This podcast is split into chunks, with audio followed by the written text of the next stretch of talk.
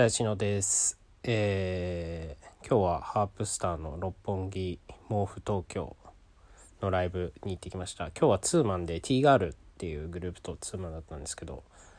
えーライブめっちゃ良かったですね。なんか今日は一応着席でスタンディングではなかったんですけれども、珍しく声出し OK。まあマスクとフェイスシールドした上でなら、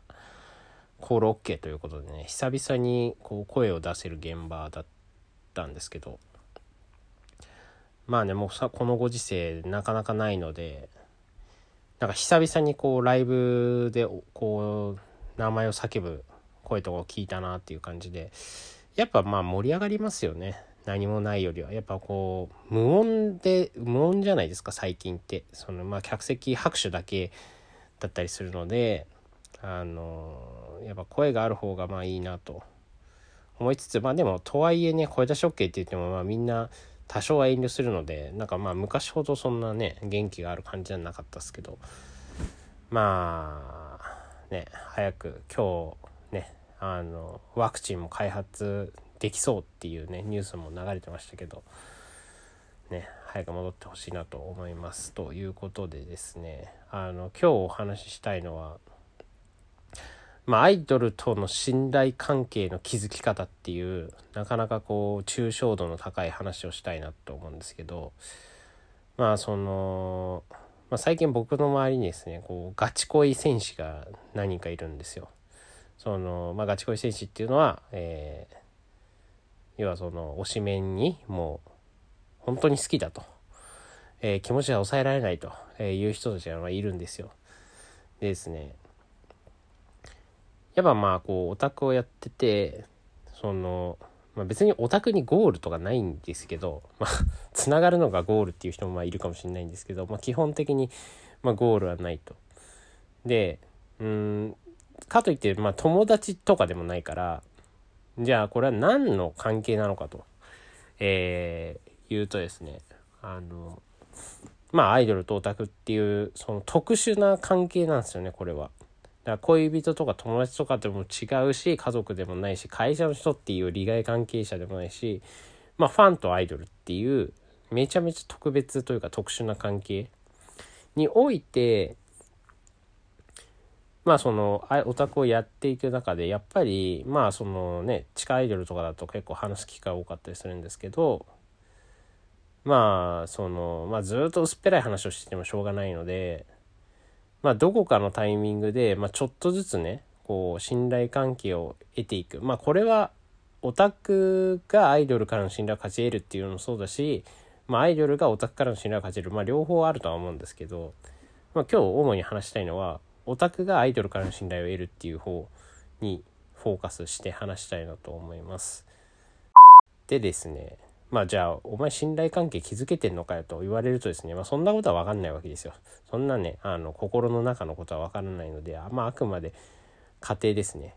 まあ、とはいえあの僕も今ハープスターのお宅だともう1年半くらいまあちょっと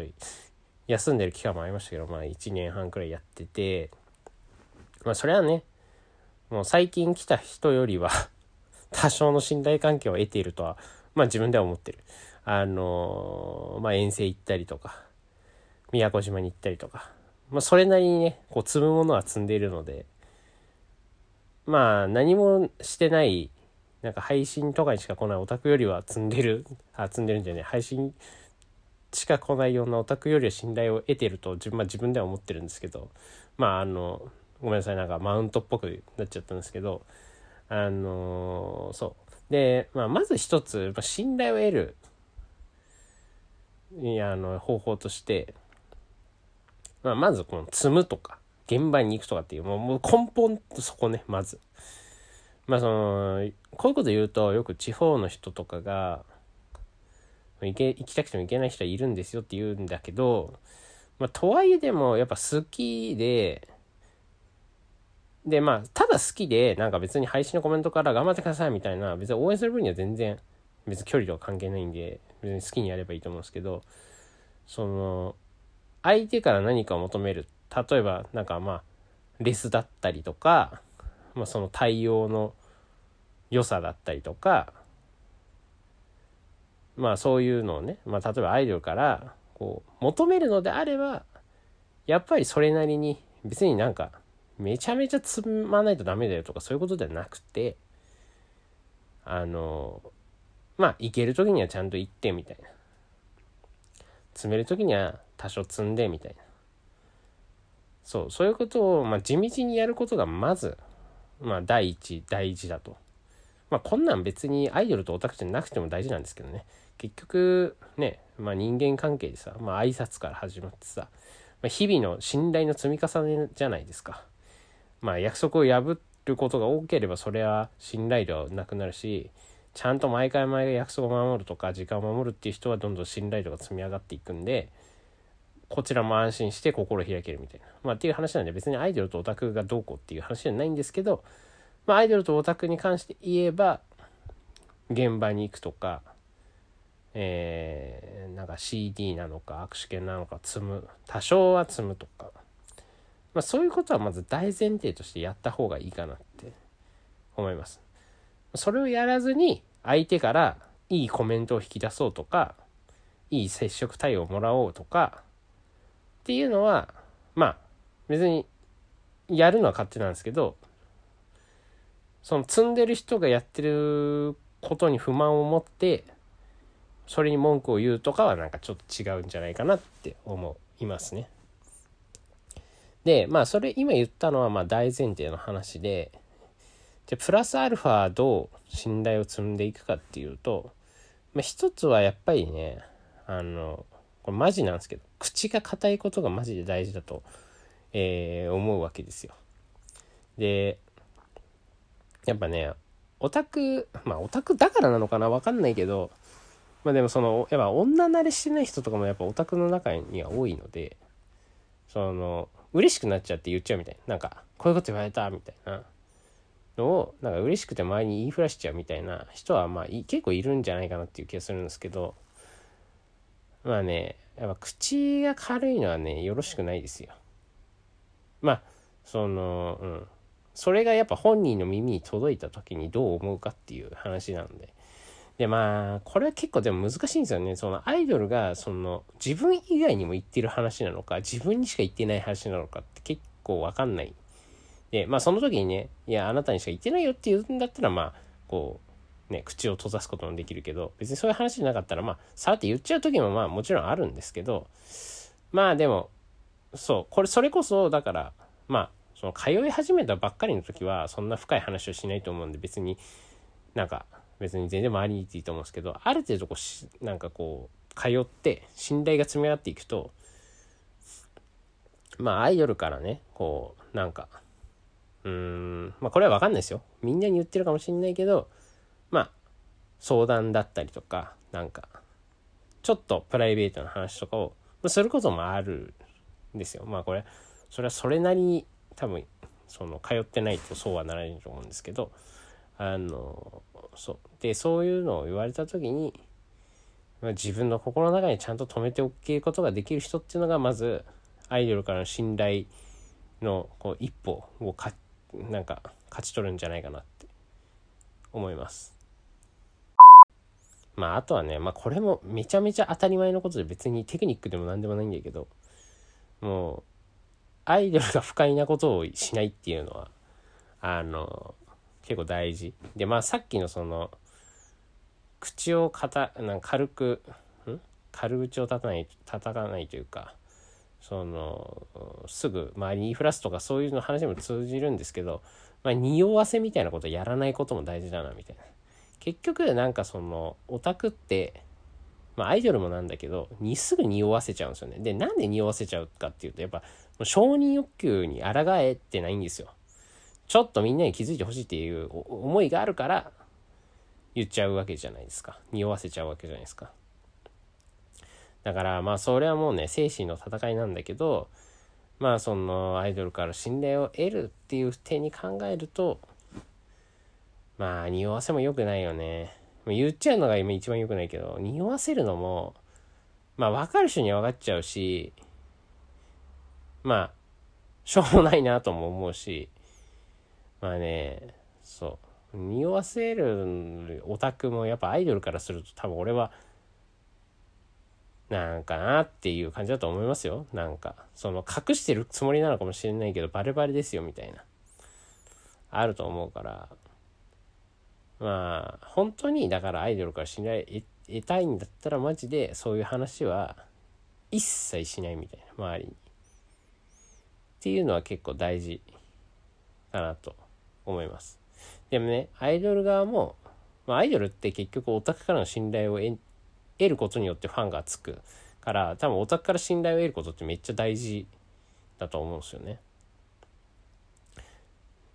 で、えー、じゃあそのオタクの信頼を勝ち得るっていうのに関しても全く同じでオタクがした話をメンバー他のメンバーに言わないとかあもそうだしあとねこう嘘をつく子もいるんですよねやっぱ。んでまああのアイドルは俺結構嘘をつくのは半分仕事だと思ってるんですよ。だってそんなねアイドルみたいな人間はいないわけじゃないですか世の中に。そのなんか貧困法制でみたいな。みんな何かしらねそれなりの年齢を重ねてればそれなりの経験をしてるわけだしいろいろありますよ人生。まあなんだけどまあそういうのを、まあ、隠してアイドルをやってるからまあ美しいわけじゃないですか。でそういうのをあのまあそういう嘘をつくのは仕事だとは思うんですけどただちゃんと嘘つけようとは思います。だから結局だからまあこれもさっきのオタクの話と一緒で隠してるつもりなのかもしれないけど隠せてないよみたいなことが結構アイドルにもあるわけですよ。じゃあまあまあつながりとかそういうのはもうもちろんそうだしなんかちょっとしたオタクから引いた話とかをなんか匂わせるような感じで周りに言っちゃうとかもまあどうなんだろうねオタクにもよるんだろうけど俺はちょっとあんまりそういうのはだってお金を払ってその子に行ってその子に話してるわけだからまああんまり他の人に言う体ではないわけですよ。そもそも。まあもちろん別にどうでもいい話をしてることが8割9割だから別にいいんだけど残りの1割はもしかしたら大事な話をしてるかもしれないからまああんまり軽々しく周りに言う言うべきではないなみたいな。まあもちろんそのなんかそのお宅から変なことを言われたからちょっと相談する体でっていうのだったらまあ100歩譲ってわかるけどね。そうそう。だからねそう。やっぱ口が軽いとか匂わせちゃうっていうのは本当にねあのよくないっすね。あとあとまあその嫌われるというか信頼を全く得ない系で言うともう本当に口だけのやつっていうのはもう一番偉いね。現場に来ないけどなんか配信で生きてるやつとかね。まあなんかこれ言うとすごい現場派の在宅叩きみたいになっちゃうんですけどまあでも、まあ、そういう側面は否めないなみたい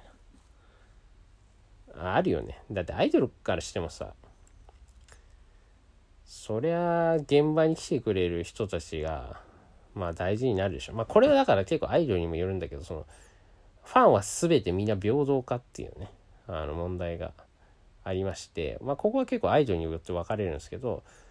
やっぱりアイドルの中にはそまあそれ基本平等なんだけどもそれ積んだ人が優遇されるのはもうしょうがないと。だってそういうしなんだろう信頼の積み上げ方をしてるわけだから。うんそう。最近だからあのもうバイネームで言っちゃうとその猫プラのね青島ゆりなさんだっけ？がそのツイッターでなんか動画上げてたんですよ。でオタクに勝ち負けはないよみたいな。そんなマウントとか取らないで私マイメロだからわからないけどみたいなふざけた動画出してたんですけどマジでクソダウトだなと思っててあのオタクに優劣あるんですよねこれ。これまあ現場に通ってりゃ分かるんですよ。オタクに優劣は絶対にあるからね。その平等なんてそんな綺麗事の話ではもうありえないんですよ。基本もうオタク勝ち負けだし強者と弱者が明確に差がつく俺はゲームだと思ってる。まあ、なんだったらそのだからですねスポーツとかよりも俺はある種残酷なゲームをやってるなって思いますね。結局まあその人間関係のゲームだからなかなか正解もないし、ね、サッカーとかだったらゴールを取ればあのいいわけなんだけど人間関係のゲームだから結構パワーバランスとか見ないといけないしその周りの感じ。まあそのだからすごい人気面に行けばそれはライバルいっぱいいるしみたいな。そう。そこで戦うのかあんまりファンがいない子でまあ行くのかとか、まあ、そういう戦略とかもあるし。で